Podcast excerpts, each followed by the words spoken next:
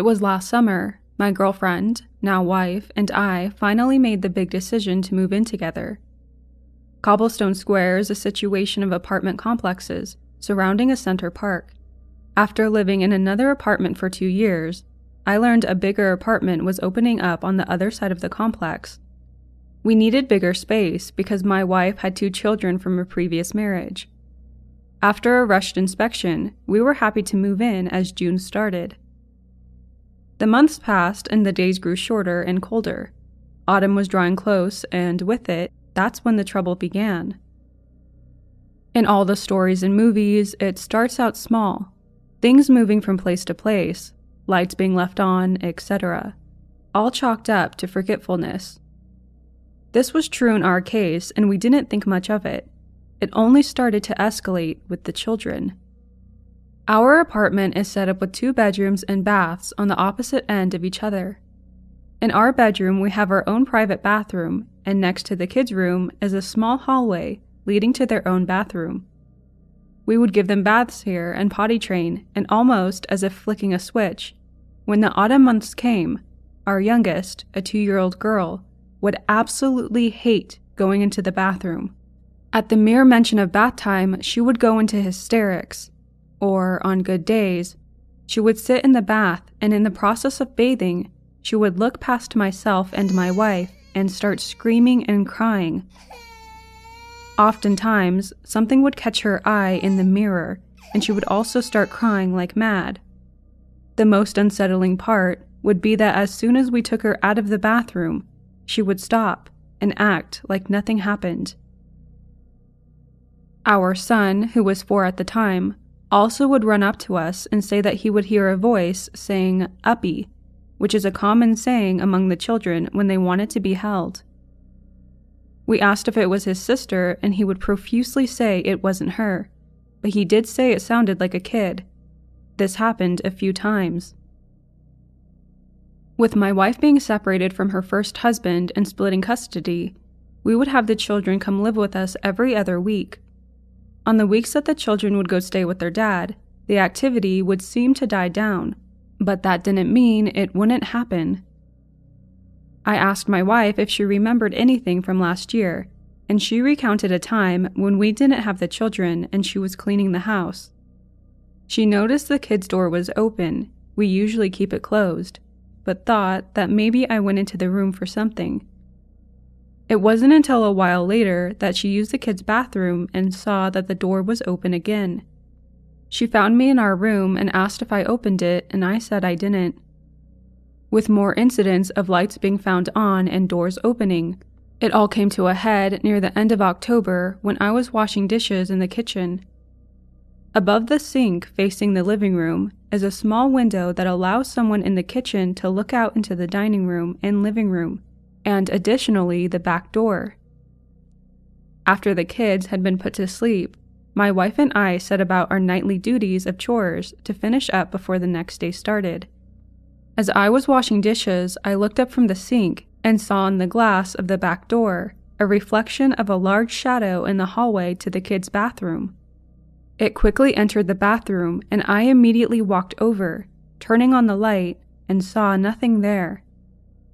I went to my bedroom where my wife was vacuuming, and I asked her if she by chance went into the kids' bathroom. I wasn't surprised by her response when she said no, and I told her what I saw. It was after this event, and subsequently Halloween, that all the activity seemed to stop. Months passed by again, and now we jump to 2020, August. As soon as the activity started again, I kept a journal of all of the findings. That way, there was a record. On August 10th, I went to go to the bathroom in the kids' bathroom before going to bed and heard a small child giggle. Both children were fast asleep. August 11th, my wife was bathing our daughter, and in the first time in a year, our little girl started to shriek in fear until she was out of the bathroom. August 13th, while getting ready for bed, our son knocked on the door. I'm always the one to answer, and he told me that he was afraid. He wouldn't elaborate on what it was, but begged for the closet to be closed. The closet has never been a problem, and a few nights after this, we returned it to being open and haven't experienced anything like it again. August 15th, my wife and I had an argument, and I went to sleep on the couch for the night. As I was tossing and turning, I heard a child's voice in the night. Uh huh. As if answering a question. I forced myself to go to sleep. Both myself and my wife have caught our son speaking to himself. My wife told me that once she heard him saying, Ow, stop it, you're hurting me. And when she went to go check on him, he was in the hallway by the kid's bathroom, holding his arm. During the daytime, the kids were playing, and both me and my wife were doing our own thing. As I was sitting on the couch, our son runs behind it, stops, and then says, And how would you do that? Out of the blue. I turn to him and ask him who he's talking to, and after a moment's hesitation, he says, Nobody. I told him I heard him say something, and he insisted that he didn't say anything. One occasion, my wife was sleeping on the couch, and in the middle of the night, she heard a man's whisper, Don't get up. To which she promptly obeyed. It was the night after that I woke up from my sleep in the bed to see a shadow shape standing over me with red eyes. I felt as if it was going to hurt me. My wife and I have naturally begun our interest in the spiritual world. We began researching and looking for ways to go about this. We've purchased a Ouija board with no results, and from a medium, a supposedly haunted ring. If our apartment was going to be haunted, we wanted to know by who and with what intentions. It seems as if our mail order ghost has already made their home, as one morning our front door was unlocked and slightly ajar, nothing stolen. Tonight, as I write this, my wife and I were watching TV on the couch and decided to call it a night. As we went to our bedroom, I noticed a low scratching sound coming from the record player. I opened it up and saw that the turntable was moving as the needle was off its holder, turning the record player on. I replaced the needle and tried knocking the player a few times to see if it could have been easily bumped and knocked off, but no. The only way to move the needle was to pick it up with your fingers and set it down. I was reminded of one other time that this happened, long before we bought any haunted items. September 4th, after coming home from work, I noticed that the bathroom door was open.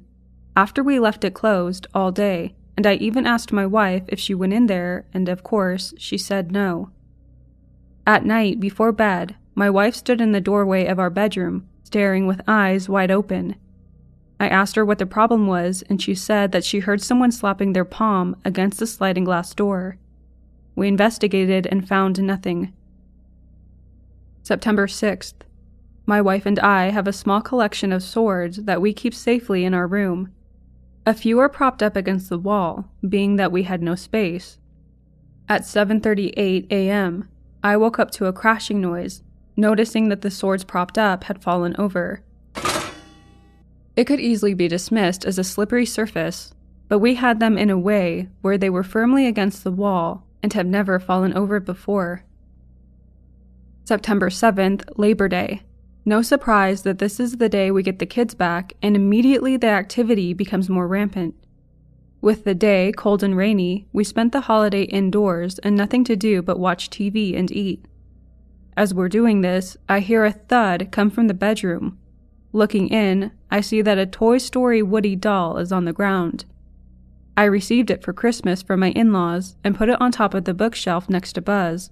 Never has this fallen over, or at the very least, was unsteady. My wife mentioned how I left out another event from this last year that happened to her.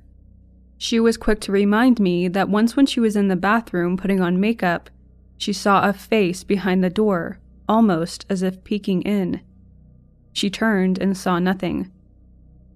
My sister in law is an employee at Best Buy and gave us the courtesy of purchasing a security cam for us all updates will be posted. September 13th. With the installation of the camera, it seems that things have died down, which brings us a sigh of relief. We talked with our son, who's five, and he told us that sometimes in his room he feels as if someone is watching him. And not only that, but someone speaks to him.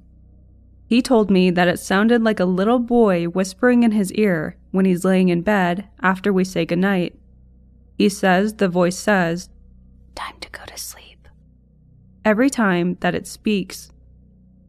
I asked if he felt like it was going to hurt him, and he said no. This morning, as I typed this, he came rushing to the room and said he heard it again. It was the night before that I set up a microphone to record in the night. I've looked back on the recording and my findings are inconclusive. The children have a white noise machine going on in their room all night, which my son said is where he hears the voice coming from.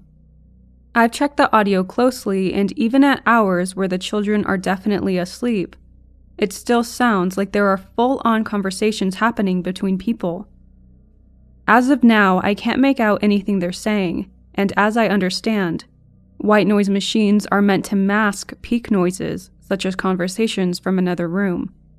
It requires more attention to understand what's going on, but at least my son saying that he hears a little boy confirms my theory of having a ghost child in the home, whom I've heard twice. The week of the 13th through the 19th of September proved to be fruitless in our attempts at capturing any more audio or video. That was the week that we didn't have the children. We switched with their father on Sunday evenings. That being said, the past week of the 20th through the 26th proved to be quite different. The night of the 21st was eventful. We captured a series of events on the camera in the kids' room, and I'll list the timestamps. 8:18 p.m. My wife enters the room with our son to put him to bed. Absolute darkness. Not that the room is dark, but the screen is dark and there is absolutely no audio. In between these times, my wife comes into our bedroom where I'm on the bed, getting ready to sleep, and she tells me that she heard the kid's door open while she was in the kid's bathroom cleaning. A voice whispered and said, Mom? She whispered back, What? and felt the clear presence of somebody standing behind her. She turned around and saw nothing. 8:22 p.m. The camera captures our son getting out of bed and leaving the room, where he tells us that he was having a bad dream. September 23rd, 3:14 a.m. Both the microphone setup and the camera capture our son getting up in bed and saying, that's mine. No, that's mine. September 25th. This night was a big night. I would usually start the recording on the laptop and microphone after the children were fast asleep, but I was so tired myself that I fell asleep early before I had the chance to. The next morning, I noticed the door to the kids' room was open by a large margin. We have ingrained the idea of shutting doors into both kids' head, and even checking the camera footage, our son does take the time to close the door after leaving the room. He didn't get up again for the night. My wife stayed up later than myself and confirmed that the door was indeed shut. 1:25 a.m. Our son wakes up and notices either the door opening or the door being open and promptly throws the covers over his face and goes back to sleep. September 26th, 5:20 a.m.